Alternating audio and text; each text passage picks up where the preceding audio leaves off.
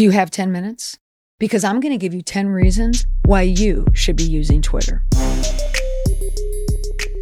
Hey everyone. You know this. Social media, it's big. It's become a vital source for sharing information that you want to get out to your stakeholders.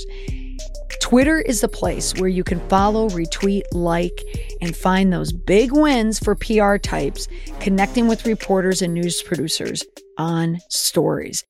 Media Relations 101 nowadays is interacting on Twitter. It's time to rethink how you reach your media contacts. The advent of social media forced journalists to rethink how they approach their jobs. The same can be said for how communicators who are trying to reach them as well should rethink their roles. You want to be on the platform. Just plain and simple. Perhaps you've been told by your communicator if you own a business or you run a business, or maybe a crisis consultant has told you you should check it out, that you may want to, I don't know, sorta, if you have time, give Twitter a twirl. I know many people who want to try it, but they are overwhelmed by the platform. There's too much happening on there. They fear that if they jump in for a few days, they'll have absolutely nothing to say by day four. And the biggest concern is what if they create a crisis for their organization by tweeting something wrong or worse, just plain stupid? So I get it.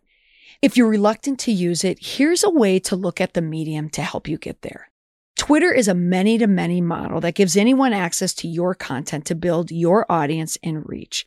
And yes, it can be terrifying with the reputational risk involved if you tweet wrong information, but you can't argue with its impact. Twitter is authority and authority matters. For example, a few weeks ago, PR News posted a story about the reaction to Cuomo's resignation uh, remarks from PR pros that they found online. At the top of the article was a quote from yours truly, accompanied by a truly horrible screenshot photo of me on Instagram Live. But anyway, they had pulled comments from my Instagram Live where I was watching the resignation live, which I had mentioned in an earlier podcast. I retweeted their post. And interestingly enough, a PR professor from a college retweeted my post to her students, presumably saying, students, at the top of it. And I believe what she was trying to point out to them was my use of Instagram Live in a post that I shared on Twitter and that it got picked up by a news source. So see how it works? Easy peasy. So in this episode, I'm sharing 10 easy tips for solidifying your social standing on Twitter. The alternative title, How Not to Tank on Twitter. All right. Before we get there, the first thing you have to do is figure out your goals and objectives. Okay, one of the biggest mistakes that people make in taking part in social media is jumping in without any sense of what they want to do or who they want to interact with. So figure out who your audience is and what you want to accomplish by interacting with them. All right, here we go. Our top 10 list. Number one, write tweets like headlines. Twitter readers are scanners, so you need to write to grab someone's attention. How can you do that if you haven't used it? I follow an NVO framework. That's noun, verb, object. Think who did what to whom as a core of a good news tweet or good media writing tweet. Okay. Noun, verb, objects. Number two, tweet to be read. Keep simplicity at the front of your mind, but tell a compelling story or a reason that people need to keep reading all 280 of your characters. Number three, limit your tweet to one main point. Don't cram too many ideas into one tweet. Use the thread feature if you have to to add to your original tweet.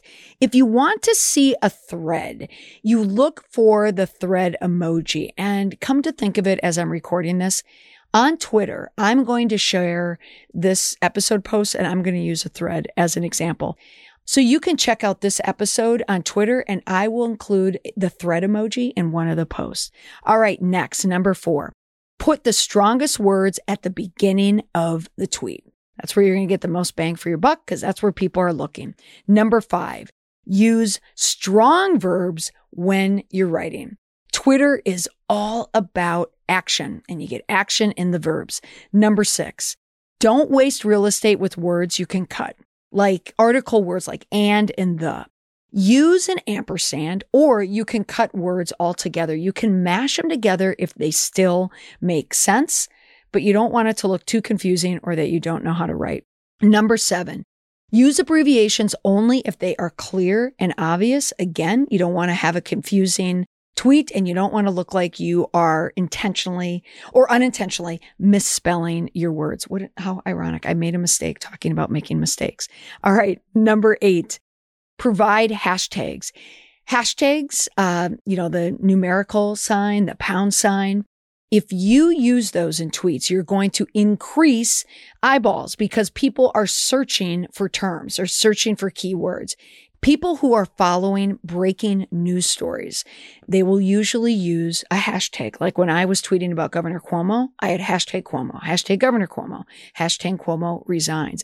If you're watching a television show, if you're watching a sporting event, if you want to talk about a category, if you want to talk about uh, the category that you work in, you can always use hashtags uh, to be a, for you to be a part of the conversation and also to bring people in to your conversation. Number nine, spelling and grammar count. Not every tweet of yours is going to be a blue ribbon tweet, but the worst ones will have misspellings and bad grammar. Make sure you take the time. It's only 280 tweet, uh, characters. there, I did it again. I made a mistake while I was talking about a mistake. Watch your spelling, watch your grammar. And number 10, cite your sources. Don't plagiarize and explain all photos with captions. Think like a journalist when you are on Twitter. You don't want to spread misinformation. That's your top 10 list. I'm also going to add a few extra uh, tips here as well.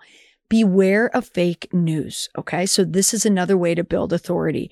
Check profiles of people who you share or retweet. Find out who you are and find out if they really have the goods.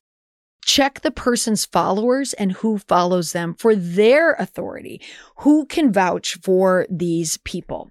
And also, just as an aside, fleets, which I loved using, they were like these 30 second and one minute video captures. They were like Instagram stories. They're gone now. And I really enjoyed them. So fleets are gone.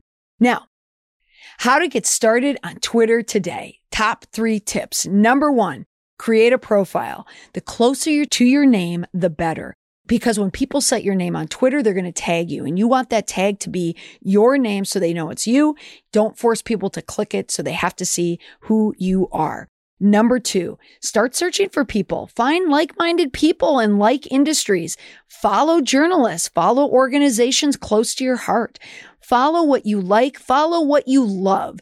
You will get a sense of how to speak on Twitter by following the people who you watch speak. Simple as that. And number three, just jump in and give it a try. Start with a like, then follow with a retweet. Then maybe throw in a comment. Then give it your own 280 characters. And next thing you know, you will be crushing Twitter and solidifying your social standing. That's all for this week on the podcast. Thanks for listening. We'll see you here next week. Bye for now.